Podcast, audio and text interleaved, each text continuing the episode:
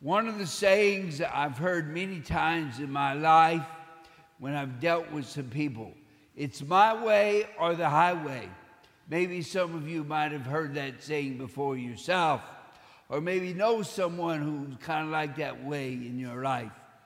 I, this gospel kind of reminds me of another, of a couple of songs I used to know by a couple of people. I think one of them was by Elvis Presley, one by Frank Sinatra. I did it my way. I think the gospel today reminds us it's not our way that's important.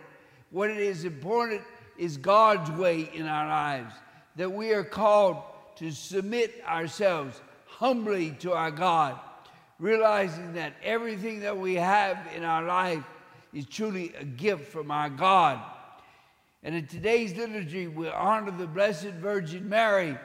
And as we look at her life, how she humbly submitted herself to God in every way that she had in her life.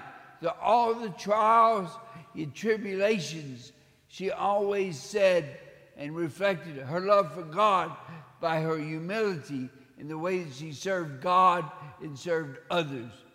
What an example for us in our lives how we are to submit ourselves humbly to our God and realize that we are not in charge, but God is in charge. And when Jesus was obviously during his passion, Father, let this cup pass me by, but not my will be done, but your will be done. Truly, can we say that in our lives that we submit ourselves to the will of God each and every day of our lives and humbly walk in His presence, knowing that everything God loves us, wants what's best for us in our lives. We don't always understand the things that happen in life and why they come our way in the way that they do, but truly, God knows what's best for us. And truly, I think all of y'all, my age and younger, might have heard the, the television program, Father Knows Best. Truly, our Heavenly Father knows what's best from our lives in our way as well.